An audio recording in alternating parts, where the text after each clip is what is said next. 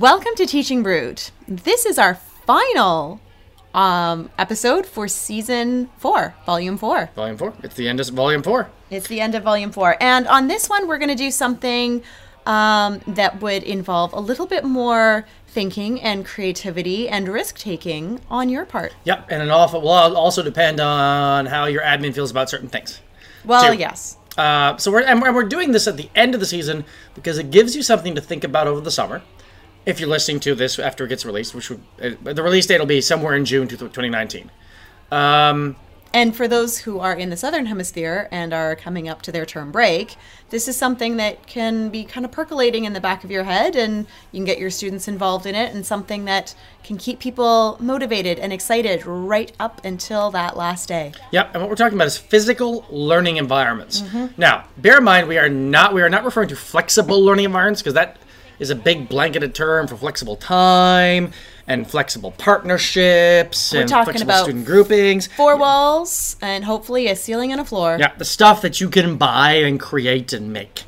Um, and what we're going to talk about here is that movement towards physical spaces that challenge students and cause students to rethink their worlds.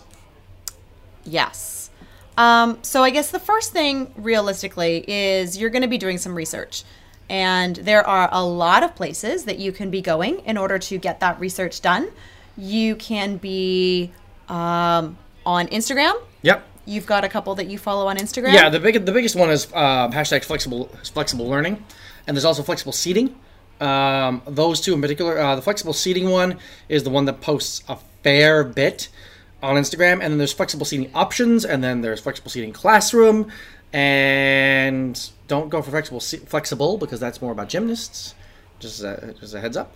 Um, yeah, so there's so there's a couple of ones you can follow, and there's a couple of teachers that kind of celebrate flex, flex, flexible learning environments. We will say flexible a lot during this. As a heads up, flexible, flexible, flexible, flexible. Um, so, So with your learning spaces, there's also you can be looking. Edutopia has several great articles, um, and there's a book called "The Space: A Guide for Educators," which is a really easy read. Um, you can do it over a cup of coffee one morning, or a cup of tea, or something a little stronger one evening. Uh, but it is by Dr. Robert Dillon and Rebecca Louise Hare. And I got to say, there's some really great ideas in there. And they give you a place to start and some things to think about um, before you even delve into the whole I'm going to rearrange everything in the classroom, I'm going to toss out all the furniture and rip down the walls and start fresh. if you do that, it's a lot of money. Um, the other thing to bear in mind is flexible learning does. You need to realize that not every student is good with a completely modified learning environment. Um, my classroom in particular is a flexible learning space. Um, I have five different types of seating in the class, not including on the floor or on cushions. So I've got wobble stools, I've got these soft cushion barrels, I've got your standard chairs, I've got tall stools, and I've got various size desks, and I even have a astroturfed mound. Um, and it creates a good environment, but it also involves a lot of training. So yes, students love it, and certain students will figure out which type of seating they prefer, or which type of seatings, plural, they prefer. And certain students don't quite realize which ones of the, theirs are better for them. For example, I've had a couple of kids, and have had a couple of kids in the past few years, that are very high energy. Some of them did very, very well on something like a wobble stool or a tall stool, but others did not. Others, it became a distraction, and they'd actually learn worse. And this and the standard chair was actually better for them. Standard chair with a bit of wobble and a bit of give to it, but a standard chair nonetheless with a back. Um, a lot of my high energy kids would tend to fall off or wobble off or just play or intentionally try and fall off just to distract themselves from actually learning. Um, in which case they're needing a break, so there's better options than that. So here's a couple questions that you need to consider before you delve into all of this. Yes. Fill in the blanks. This learning space supports student learning by blank because blank. So, in other words, what is the purpose of your space? Yeah. It's kind of the same analogy that we use to technology tools. Yeah, absolutely. If you want to introduce an app, what is the purpose of bringing that app in? Does it add to the environment? And if so, in what ways? Or is it simply another distraction or does it look mm-hmm. cool but actually doesn't do a lot? So that's a that's a really big deal when it comes to this sort of thing. Um, uh, Which traits do you want to support in your learning space? I ah. mean, it's one of those things. If you're in, if if you are a teacher that does a lot of activities, then you might want to be supporting more engagement. You might want to be supporting more cooperative learning. But if you are a teacher that is preparing students for three-hour handwritten exams, you might want to be promoting something a little bit different More than traditional. having a whole bunch of noise and running around and activity. So think about the traits of the learning space. Yeah. Um, think about the behaviors you want to promote in your class as well. If you've got a super high energy class, then you might need to do something to help calm them down a little bit. But at the same time, it can't all be about calm because they No. won't they won't listen to that or even focus on that. You need to find those things that will both allow them to explore and use the energy while allowing them to focus. Yeah. And the learning space can involve those those things. And I know it sounds like we're talking a lot about seating, but we're not really. We're talking about using the environment in a flexible way. Absolutely. So that could include the sizes of the desks, whether it's a tall standing desk, a rounded desk for group collaboration, to you know- Anything you put on the walls. yeah, which is a whole different thing, by the way. We can talk about that in a moment. Um, but the things to bear in mind is: does it enhance your learning? If so, how? And or does it? If it doesn't initially, how can you train your class so that it does? When we first brought flexible learning into the classroom a couple of years back, um, it did involve training third graders to be able to use that equipment and to use that seating and the desks and the chairs and the and the whole environment in a way that was adaptable for them and that it wouldn't become a distraction. Because when they first come in at the beginning of the year, it's like, woo, all the fun things. But the reality is, you've got to realize certain kids, Yeah. Totally. yeah, And it always has to come back to does it support learning? yeah, it could be that your great idea doesn't end up supporting learning for those kids and so you need to shelve that for another year Yeah. Not only does it support it, does it enhance? Does it create? Does it help support your classroom rules? Um, which we talked about in the responsive classroom uh, episode a few uh, a few weeks back. Um, so when you're creating your environment, just be aware of those things, and also be aware that a flexible learning environment doesn't have to be contained in just your room. A flexible learning environment can, involve the use of outdoor spaces, garden areas, um, multi-purpose rooms that are outside your classroom, hallway use. Um, it's very normal for a lot of our students here to do a lot of their learning, video recording, testing, if need be, out in the hallway when it's quiet and when it's an appropriate time. Um, that gives them a chance to explore. It gives them a chance to, to be in a new environment, which may help them focus. But it also gives them a bit of a quasi brain break while they're working yep um, because it's fresh and it's new. it could also though end up causing distractions Right. If they're in a, I, I do use the hallway quite a bit for recording and they started construction next door now we've got open air hallways they started construction next door on a building so i went out one day because these kids who should be doing a 30 second recording had been gone for five whole minutes and teacher was going like uh-oh what's going on well they were standing at the railing completely glued to what was happening in the construction site next door Right. And so you've got to realize that, like, if you send kids to a different space, recognize how busy the space is. The other thing to recognize about using the halls is that a lot of teachers will want to uh, have conversations in private with their students in the hall. And it's not so private if you've got a group out there. especially if they're recording Yeah. So um, just be aware of that and be aware of your colleagues and their needs as well. I know that typically when I have conversations with my students, it's typically done outside in the hall because I like to have private conversations. And that's not just about consequences, that's about everything from praising too, if they want a quiet praise, something like that. So bear your, like, and understand your environment and be aware of your colleagues and everything around you in order to take advantage of those flexible learning environments. Uh, there's a lot of support these days to say that the garden areas are really valuable and helpful for helping kids learn, not just by training to use the garden, which by the way is a whole different thing, learning about life cycles, plants, etc., which is part of the NGSS standards um, and in grade three in particular life cycles. However, it's also just a peaceful environment if it's mm-hmm. kept peaceful, if it's trained to be used as a peaceful way and not trained as the destructive or distractionary way, distractive Yep. way. Yeah. Absolutely. So if you have green outdoor spaces or even greenhouse spaces to use, those can be fantastic environments for kids to learn in. Plus, the increased oxygen in the air come from the plants can also help kids' brains.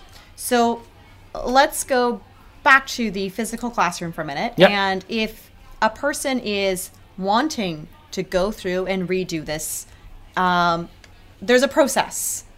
There's most definitely a process, and of course, a budget. Um, Yep. And normally, if there was a project, if you were project manager working on a building kind of thing, normally you'd only have two phases. You'd have the design phase and the building phase. Yeah. But um, one of the things that the book recommended is that you actually do three phases Okay. and you reserve some of your money for phase three. Tell us So, more. Tell us more. Budgeting your initial project prototyping 30%. So this is use the phase as time to make student and voice uh, teacher student and teacher voices central by initial items that could be central to the philosophy of the learning space. Observe how they feel in the space, collect the feedback and revise your plan. So you want to go through, I mean, before you actually spend money, you're going to want to go through that whole ideation phase, talk to your students about the kinds of things that may benefit them, ask other teachers, do your research, that sort of thing. So that's before you even spend a, cent um, or a peso or any other form of currency that you might have. Um, then Got to be flexible with that. Phase two, your launch. That's going to be about 40% of your budget. Use the observations and feedback from your initial to make the majority of the remaining purchases. Um, find an initial placement, like a solid home for the items that have already been purchased. Continue learning in this space, but kind of deepen that learning. Uh, expand the feedback loops to a larger community. So you might want to be inviting other teachers into um, from your building in to give their feedback on it. Um, and again, you want to make sure that you are taking in that feedback and you might even be making some changes based on that feedback. So it might be one of those things where you've got another teacher coming in to observe one of your lessons and say, you know what, I really like those wobbly chairs you've got, but I notice that they're all in the front row and all the kids are wobbling in the front row and the kids that are in the third row are staring at the kids in the front row wobbling. Yeah. And so you're like, oh, okay, so let's shift those to a slightly different location along the side or something like that. Now, this is sounding very much like it's one teacher doing it on their own. The reality is, if you are implementing flexible seating, a lot of times that's being done at an administrative level as opposed to a individual classroom level. So be aware of that. That you might not even be doing the hmm. first two phases. You might only you might be just be getting a whole bunch of equipment and saying, "Have fun." And that's actually the ideal because then you don't even need to worry about the money part. You just go, "What are my fun toys I can do? Yes. Do and play with." That Uh, would be well. That would be yes for a lot of private schools. That is definitely the way they go. Yes, and and, and uh, if you've got if you're in the right district in public in certain public schools, and they're making a move for that, which a lot of them are, then yeah, Yeah, as they're as they're refreshing the furniture. Gosh, I'm gonna miss those desks from the 70s. yeah, Um, anyways, and then your final phase is the concept reinforcement phase. And they're saying save some of your budget, about 30% of your budget, for redesign or extension. Hmm. Because maybe something that you've got worked out better than you thought. And you're like, oh, I wish I could get more of that. Or maybe something that you got, it was like, didn't quite work out the way I wanted. Good thing I didn't get the extra. yeah. You don't need Um, to put all your money into it right away. you know, add items based on effectiveness and add items based on the passions of the students and the teacher. Yeah, and I would say get your student input in after a year as well. I do plan on. I get my student input every year, but this year I'll be getting more input from the students about the environment and to see uh, what they think of it. And that could be done through just a big class forum uh, in front of the class asking them, or it could just be a Google form where Yeah. you email them. That way, it can be more independent, and for the quiet kids who don't like to speak up, they get a chance. So that's a So really if sorry, yeah. if you are a teacher that does have to do it on their own. This is something where you can really crowdsource things, uh, tap into your parent community, and make a project out of it where the actual um, redoing of it happens over a holiday or a long weekend or something like that with your parent input, um, parent helping you paint or um, installing things. But if you are doing it on your own and you do have a budget, some of the things that you might want to consider is your walls. And there are different things that you can do to take your walls from being uh, that traditional cinder block Yep. and covering them over with something to make your learning a little bit more um, accessible or visible. Let's Yes. use visible. But don't overdo it. Too much color is overstimulation. That's one of the problems we get with our modern big city world. Yes, Um, if you're wondering now, if you're wondering how you're supposed to get the money for this, if you're in a private school, don't worry about it. Chances are, if you ask for it or put in a budget proposal and present it, there's a better chance of you getting it. If you're in a public school, how you gonna do it? There's a lot like honestly, go to one of the crowdfunding platforms and say it's for your classroom and see. And number one, get understand your government's regulations behind it. Remember, it is not your classroom; it is owned by the government. Yep. But crowdfund it. See and see if the government will allow you to crowdfund it. Kickstarter, Indiegogo, Patreon, Crowd CrowdRise, um, RocketHub, Crowdfunder. They're all great crowdfunding sites that if you put a proposal together, especially Kickstarter, I think is the most popular one these days. Uh, even chuffed.org is apparently coming around now. Um, that allows you to raise money so you can do certain things. And if you can get permission from your school to do it, then you might want to give that a shot, and that way you can get some extra money towards your project. Now, I think I want to emphasize that when you're starting to create this environment, have a very open mind. Absolutely. For example, I have seen classrooms where Bosu balls from the gyms. We're talking not talking like the gym balls, the big round ones used for exercises. We're talking the ones that are shorter and they're flat on top and they've got a ball and structure built into the bottom of them as kind of wobble stools, wobble boards, So they're sitting on them or standing on them. or standing on them? Yeah. Uh, they're typically flat, large. I'd say probably about three or four feet across, diam- uh, in uh, you know diameter, and um, they're bouncy. And I've seen people use those. I've seen people use stools of any number of different shapes, tables of any number of different shapes. Walk into an IKEA and have an open mind, and I'll bet you you will find a thousand different ways and things in there. You could actually probably get a reasonable budget just by walking into an IKEA and figuring stuff out. even not even an IKEA, but your home building centers as well. Yeah. well. So one of the things to create um, shareable surfaces when you're if you're wanting to have more collaboration, uh, group work. Uh, so the cheapest is laminated drawing paper. Yeah. Sticky tack, laminate large format drawing paper, sticky tack it up onto the walls, uh, sticky tack it to flat surfaces like tables, sticky tack them to doors. You know, you've got that, and you've got dry erase markers, and any sort of microfiber cloth will help wipe that off. Yep. Taking it up one notch, something called a shower board panel. I'm not quite sure what those are, but it says they're usually four by eight feet. I'm not sure what that is in metric, but probably about the size of a person, slightly four taller by than a eight, so we're talking about 32 feet squared, which is, uh, anyways, yes, Yes. a decent size. a decent size, and you can turn that. Um, you can basically put mount those on the wall, and it becomes a writable surface. They're easily attached to a wall, and they're replaced when needed with adhesive outdoor Velcro strips. So you're not even needing to drill into anything, which is awesome. no, buy a whole ton of bulletin boards, giant ones, and tack them to your wall. It's another good option. Um, inexpensive high gloss tabletops from IKEA Yep, make great writable surfaces. we have those in our classroom. um, and you can move them around the room. Uh, you can make them a work surface. You could put it sideways, lean it up against a wall to make it more of a display board. So there's different things that can happen there.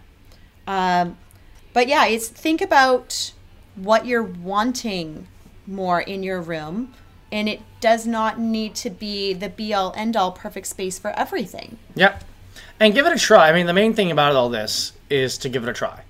Yeah. To start, and if you, even if you need to start small, bring in a couple of stools, bring in, a, bring in one table that's lower than the others. And if it really starts to work, then phase your classroom in.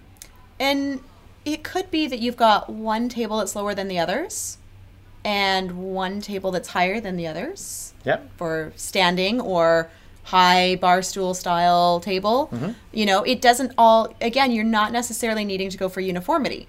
If you go onto Jennifer Gonzalez's website, uh, she's got um, a blog series called Classroom Eye Candy. And there are a whole bunch of different teachers that have submitted photos of their classrooms.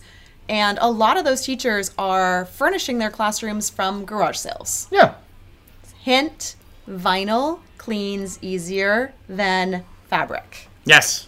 Fabric needs to be replaced often. Yes. Um, and you know, before you even go to your garage sale or to your IKEA or anything like that, something you might want to start with clear out your clutter. Yeah. anything any surface that has stuff on it go through it do you really need it Marie Kondo your classroom. oh yes. There's actually a couple of websites that actually address that very issue. Um, and they talk about getting rid of the things that aren't of value that you're just holding on to. Uh, we are teachers.com slash marie dash kondo dash classroom as one one.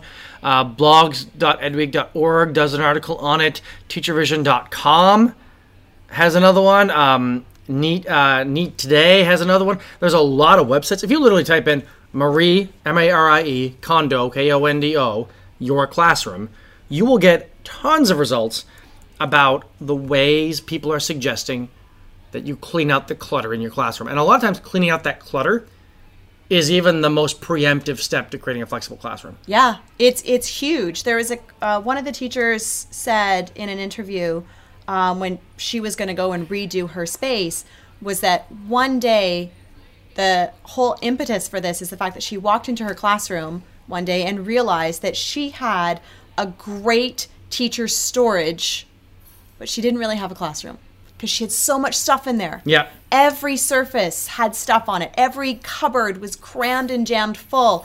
All of the wall space had things on it. And her kids weren't looking at any of it. And the thing is, if you if you're when you're cleaning out, if you go, oh, but I might use that later, mm-hmm. ask yourself, have you used it in the past two years? If the answer is no, throw it happen. out. Anyways, that's a whole topic for a different day. So, flexible classrooms, flexible seating, try it out. Try it in little steps, try it in big steps. Convince your admin to give you a big budget and do it on your own or crowdsource it yourself. That's right. You know, parents are awesome for this stuff. Yep, especially the ones who have money. I'm kidding. Uh, Or time. Or time. Time and money. All right, have a great day, folks. This is all we got today. We will See you in September, August, whatever. in a couple months. Yeah, when we're all done break. Bye. Bye.